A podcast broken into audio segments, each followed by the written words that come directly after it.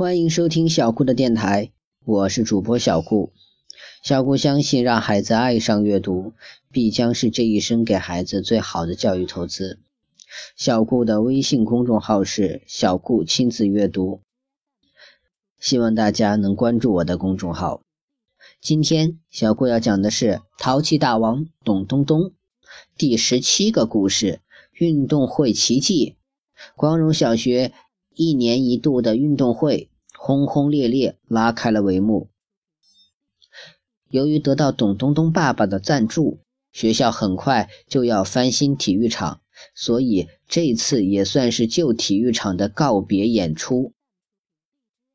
学校方面对这次运动会格外重视，要求全校师生积极参与，并且加大了奖金投放的力度。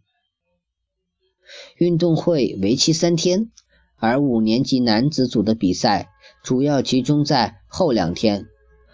欧阳媛媛和董东东一起窝在宝马车的后座，塞了一肚子高热量食物作为赛前准备。欧阳媛媛拿着火鸡腿的胖手不停颤抖，充分暴露出她的紧张情绪。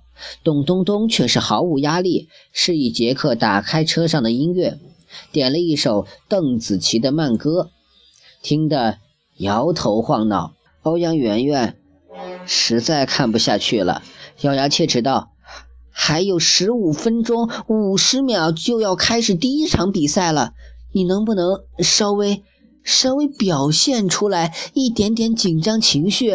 董东东摆摆手：“没事儿。”你只要好好发挥，就当做减肥吧。能不能得名次，那是我的事。十五分钟五十秒后，五年级组男子实心球报名人数三十人，弃赛十人。咚咚咚，第一，欧阳媛媛第二。欧阳媛媛兴奋地冲着场外观战的丁玲玲、蒋美丽、段可可等人挥了挥手，学着电影里。泰山的样子，捶了捶自己的胸口，这边却低声问董东东：“怎么去年前十名全都弃赛了？不会这么巧吧？”董东东笑而不语。接下来的男子跳高、跳远、五十米、一百米、两百米，董东东率领欧阳媛媛几乎啊包揽了所有的第一名和第二名。这下。见惯了八卦大场面的蒋美丽都难以淡定了，就连丁玲玲都挂不住万年如一的冰山脸，激动的和啦啦队员们拥抱欢呼。小贝也匆匆从办公室赶赴比赛现场，见证五年级一班一次又一次辉煌的时刻。小贝认为自己的心理素质不够好，在如此激烈的竞技啊体育中，容易心律失调，瞬间晕厥。可是，在欧阳媛媛和董东东捷报频传之时，再也按耐不住激动的情绪，冒着心脏病发的危险，冲向了比赛第一线。他没想到，烫手山芋董东东竟然还是个运动健将。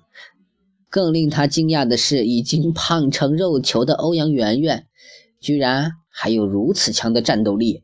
这个时候，董东东和欧阳媛媛俨然已经成为校园英雄、年级传说，所有的光环都笼罩在他们身上。同学们羡慕、崇拜的表情，令欧阳媛媛感觉自己几乎插上了翅膀，要飞起来。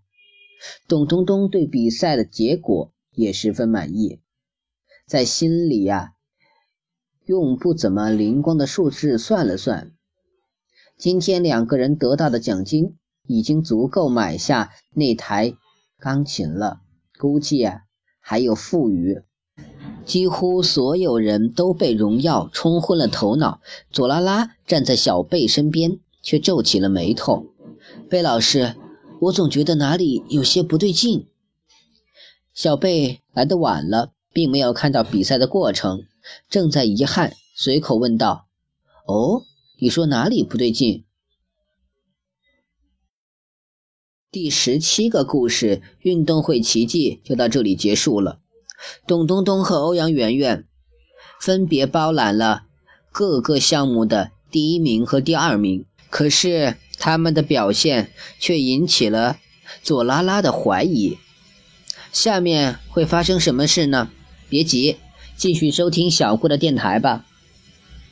小顾的微信号是微微歌舞顾摩安曼。希望大家能加小顾做您的好友哦，谢谢大家的收听了。